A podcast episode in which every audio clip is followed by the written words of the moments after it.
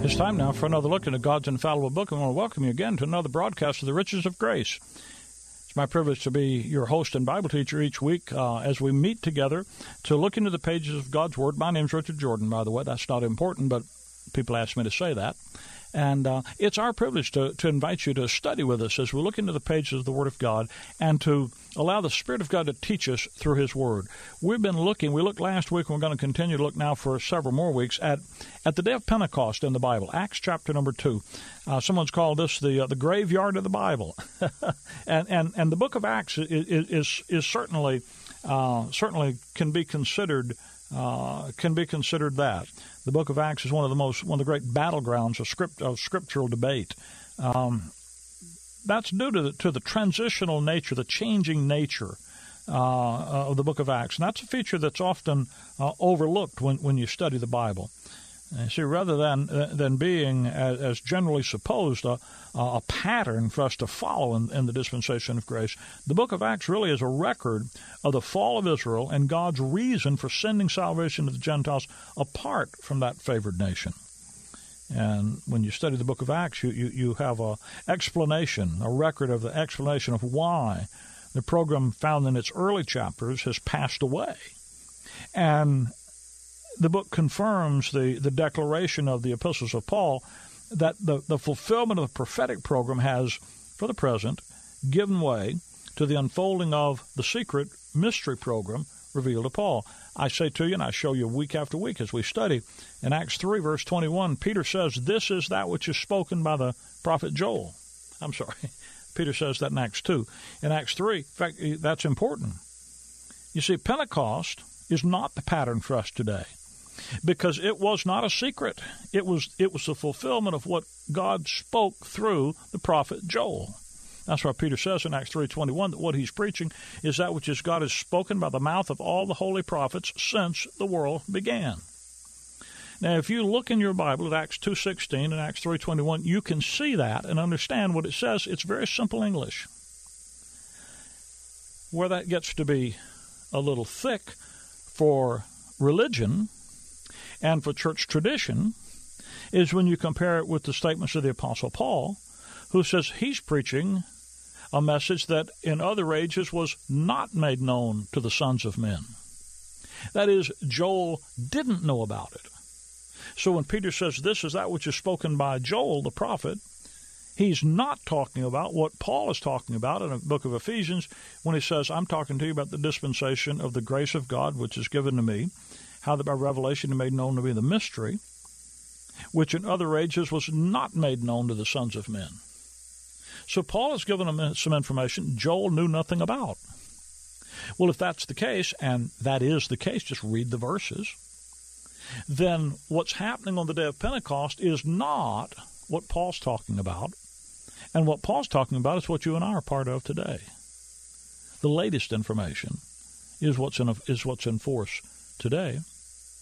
And you see the great blunder of evangelical Bible professing people is to think that what God's doing today started on the day of Pentecost, when Pentecost was a part of prophecy. And we're a part of the preaching of Jesus Christ according to the revelation of the mystery, which was kept secret since the world began. And recognizing that distinction between prophecy and mystery lets you see that Pentecost is not the pattern for you and me today. It isn't us. The second thing you need to notice about Pentecost, not only was it not a secret, and what we're doing today is preaching Jesus Christ according to the revelation of the mystery which was kept secret since the world began, but now is made manifest. And somebody says, Brother Rick, why do you just keep reading that verse? I keep quoting it because I know it drives some people nuts. and I don't mean that in an unkind way. I mean, you need to look, some folks just want to choke on that verse and ignore it. Some folks just want to ignore it you can relax and believe it, and it'll transform your whole Bible study, which will transform your Christian life. When you look at Acts chapter number 2, one of the the first thing you notice is that it's not a secret. It's not the first days of anything, it's the last days of Israel's. It's the beginning of the last days of Israel's, the conclusion of Israel, of God's program with the nation Israel. The second thing is you notice not only is it is it the, the, the fulfilling of prophecy, Israel is the focal point. Now, in the church, the body of Christ, and in the dispensation in which we live, it's through the fall of Israel that salvation has gone to the Gentiles. You see, I'm a Gentile. I'm not a, I'm not Israel. You're not Israel. We're Gentiles, and yet we have God's word. We've got Israel's Bible, Israel's Israel's Messiah, Israel's Savior. How come we got it? well, we didn't. We didn't get into the program at Pentecost. Do you understand that on the day of Pentecost, when Peter, speaking as the Spirit gave him utterance, preached, he purposely excluded you? I mean, have you ever really read the text? Acts chapter 2. There were dwelling, verse 5, there were dwelling at Jerusalem Jews, devout men out of every nation under heaven. These folks had come to Jerusalem because of the day of Pentecost. Now you understand Deuteronomy 16:16 says that every man, every male Israeli, three times a year was to go to Jerusalem to worship. Passover, Pentecost, and Tabernacles. So they would go to the Feast of pa- pa- Passover, the Feast of Pentecost, and the Feast of Tabernacles. So they're there. And he lists a whole whole list of, of, of, of, about 15 or 16 nations in verse 6, 7, 8, 9, 10, 11 that were there. Now, they hear the apostles preaching every man in his own tongue, every man in his own language. So, verse 14 Peter standing up with the eleven lifted up his voice and said unto them, You men of Judea, and all you that dwell at Jerusalem. Well, who's that? That's these Jews out of every, out of all these different nations. Who is he talking to? He's talking to the men of Judea. Now, in case you don't get that, he quotes Joel 2, verse 16, 17, 18, 19, 21, and then in verse 22, he starts talking. First thing he says, Ye men of Israel, hear these words. Now, there would have been Gentiles in the crowd. That's why he would be so specific. I'm talking to you, you men of, of Israel. Now, if you were a Gentile in that crowd, what would you th- what do you think when you hear that right now? Well, you know just by listening to it, he's talking not to you. You see, this is why everybody wants to be Israel. See that? If you're not Israel, he's not talking to you. Everybody that wants to use Acts 2 as the pattern has to tell you you are Israel. Because that's who Acts chapter 2 is addressed to. Verse 36 Therefore let all the house of Israel know assuredly that God hath made that same Jesus whom you have crucified both Lord and Christ. You see, Peter repeatedly says, I am talking to you, Israel. Now, verse 36, verse 38, he says, Then Peter answered and answered them, Repent and be baptized, every one of you, in the name of Jesus Christ for the remission of sins, and you shall receive the gift of the Holy Ghost. For the promise is unto you and to your children and to as many as are afar off. And people say, well, see, now there's the Gentiles, Brother Rick. But wait a minute. Where did you get that from? You say, well, over in Ephesians chapter 2, he says Gentiles are far. Yeah, but you, hadn't, you don't have Ephesians to read yet. Ephesians is not revealed yet. When you read Acts 2 and you read about to you and your children and to them that are far off, who would Peter think about? Well, if you go back to Daniel chapter 9, verse 7, or Isaiah chapter 57, verse 19, God talks about Israel who's been scattered off in the dispersion as them that are far off. You see, who he's talking to here, he's not talking to Gentiles when he says them that are far off. That's you reading Paul back into it. That's where you get the cancer that eats the soul of evangelicalism where you take something that doesn't belong here and try to put it back into it and make it like it is because you you're so desperate to be Israel. You see that doesn't work. The promise Gentiles don't have promises. They have no promise. Israel had the promises. Read Ephesians 2, verse 12. For the promises unto you, Israel, and to your children, and to all that are far.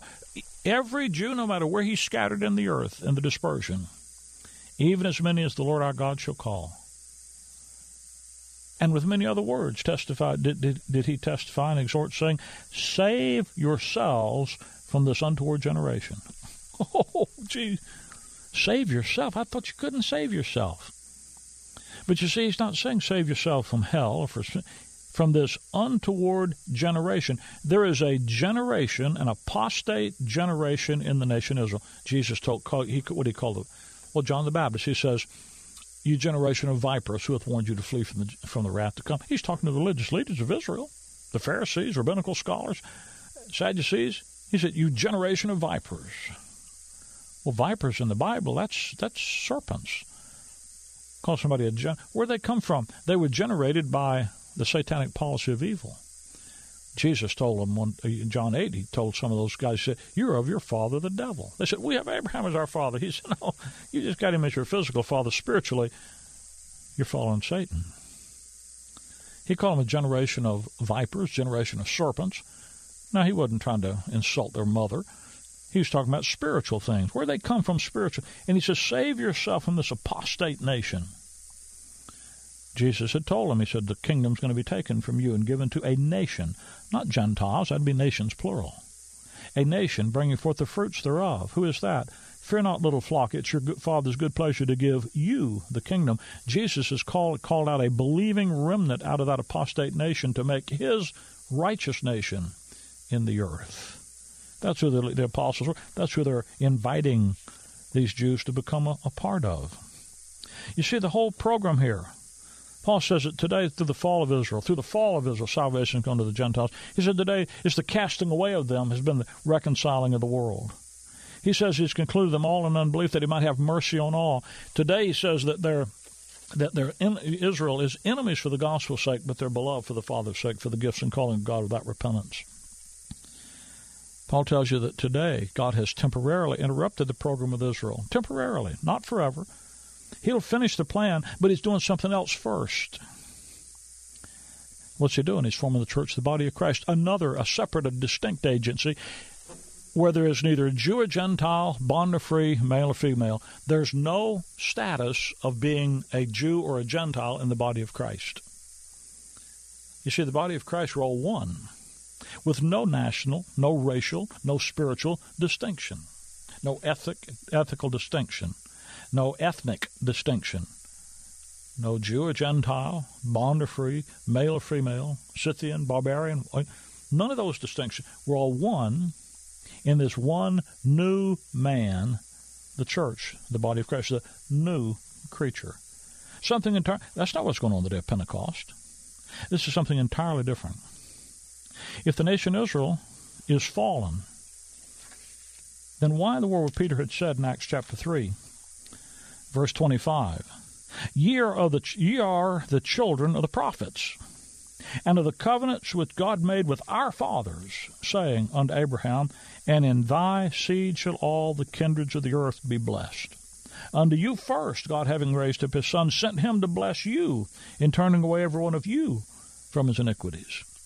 You see, Peter knew the program. Jesus had told him, said that the children must first be filled. Israel has to be redeemed because it's through redeemed Israel that salvation is to go to the Gentiles. That's the covenant God had made. That's the promises God had made to Abraham, to Isaac, to Jacob, to all, to this favored nation. That's why He made them His favored nation. And if Israel has fallen, listen, the fall of Israel is the prerequisite for the forming of the body of Christ. You can't have the body of Christ when that middle wall of partition is up. It has to be taken down. You have to have the fall of Israel for salvation to go to Gentiles and to form the church, the body of Christ, where there's total equality. It's Paul. Go to Galatians 5. It's Paul that says that today, I say to you, that neither circumcision availeth anything or uncircumcision, but the new creature. The only thing that avails anything with God today is, is the new creature, the body of Christ. Being circumcised doesn't help you, being uncircumcised doesn't hurt you. Well, that isn't true back here. If that's the way, if that was the program at Pentecost, why why did Peter have a problem going to the Gentile Cornelius in Acts chapter 10? I mean, you go over and read Acts chapter 10. The Lord t- tells Peter, "There's a, a Gentile going to come and want you to preach to him. I want you to go down there." And Peter literally argues with the Lord. he said, "No, I'm not going to go." He said, "You know, Lord, it's Acts 10:28. You know how that it is unlawful thing for a man that is a Jew to keep company or to come into one of another nation. I'm not going, Lord. I know I know what the law says. I know the program. It's not the, it's not the thing to do. now Peter's problem wasn't that Gentiles couldn't be saved. He just knew that Gentile salvation was to come through Israel. Israel first had to be redeemed and they hadn't been. And then Pete says, But God hath showed me that I should not call any man common or unclean. That's Acts 10, dude. That's not what he thought in Acts 2. 3, 4, 5, 6, 7, 8, 9. Peter didn't think that until Acts 10. And guess, guess who got saved in Acts 9? You see, God changed the program, and in Acts 10, he's cluing Peter into it. Oh, yeah. Peter understood the program. The Lord Jesus Christ had, had told him in his earthly ministry. He started out when he gave him the Great Commission. Matthew 10, he said, Don't go to the Gentiles. Just go to the lost sheep of the house of Israel. Then after the resurrection, he said, Okay, now it's time, now that I've got my little flock together, it's time to go to every creature, to all the nations beginning at Jerusalem. Oh, yeah. Acts 24, verse 47. Then in Acts chapter 1, right before he ascends into heaven, he says, You'll receive power after that the Holy Ghost has come upon you, Acts 1 8. And you shall be witnesses unto me both in Jerusalem and in, and in all Judea and in Samaria and unto the uttermost part of the earth. You see the order there? It's pretty clear. You're going to be a witness in Jerusalem, Judea, Samaria, and the uttermost parts of the earth. You know what that is? That's a clear order. Now, you've heard preachers read that verse and say, well, you're going to be witnesses unto me in Jerusalem, and that's your hometown. Now, as soon as you hear that, that's an alert. That's a whoop, whoop, whoop alert. You know, back with a back up the tape. that's an alert. What have you got? You got a Bible denier going here. You got a you got a Bible Bible Bible changer, Bible corrector. When it says Jerusalem, it didn't say hometown. When you hear a preacher say, "Well, it says Jerusalem, that's your hometown," all of a sudden you say, "Wait a minute, listen." There's not anybody listening to my voice today that Jerusalem is your hometown. Get a map. Got a map in the back of your Bible. Go down to Walmart and buy you a Bible. Go to Costco, buy you a Bible, ten bucks. Got a map in the back of it. Jerusalem won't be in Chicago won't be in Illinois, won't be in the United States. Now you might find a Jerusalem won't be the one they're talking about. That's all. That's over there in the land of Israel. Oh yeah, that's where Jerusalem is. It's not your hometown, and it wasn't the home. Listen, listen, listen. It wasn't the hometown of anybody Jesus was talking to. You see verse 11, Acts 1:11. The angel says to these 11 men, "Why Ye men of Galilee, why stand you gazing into heaven? You know where those apostles were from? They were from Galilee. Galilee's up north, folks. Jerusalem's down south. I bet you know the difference between a northerner and a southerner, don't you? Jerusalem was not the hometown of any man standing there, and the text, two verse, three verses later, tells you that and yet some preacher comes up and says Jerusalem's your hometown. You know why he says that? Because he wants to be Israel. He wants to be in Acts 2. He wants Pentecost to be him so he can be Israel. And he's not. Israel's not fallen. Israel's program is not what God's doing today. And Peter knew they still hadn't gotten over Jerusalem. Go to Acts chapter 8, verse 1 after the persecution that rose about Stephen, the disciples are scattered everywhere except the apostles who stay at Jerusalem. their job, Jerusalem, then Judea, then Samaria, then the Gentiles. That's why Peter says it's not law. He knew the order. Listen, when you're reading Pentecost, you're not reading the program for you and me. And if you try to go back to Pentecost and make that your pattern for your gospel message, for your commission, your mission in life, what you are sent to do, for your the pattern for your Christian life. You try to pattern your prayer life, your identity, who you are in the program of God, your hope and your expectation based on Acts 2. You're going to wind up in the confusion that has engulfed evangelicalism, not to say mainline Christendom, which has been a blank for centuries. And the reason for that is you're just simply trying to be somebody God never made you. Oh, friend, listen, that's why this is important. I have no desire to try to change where you go to church.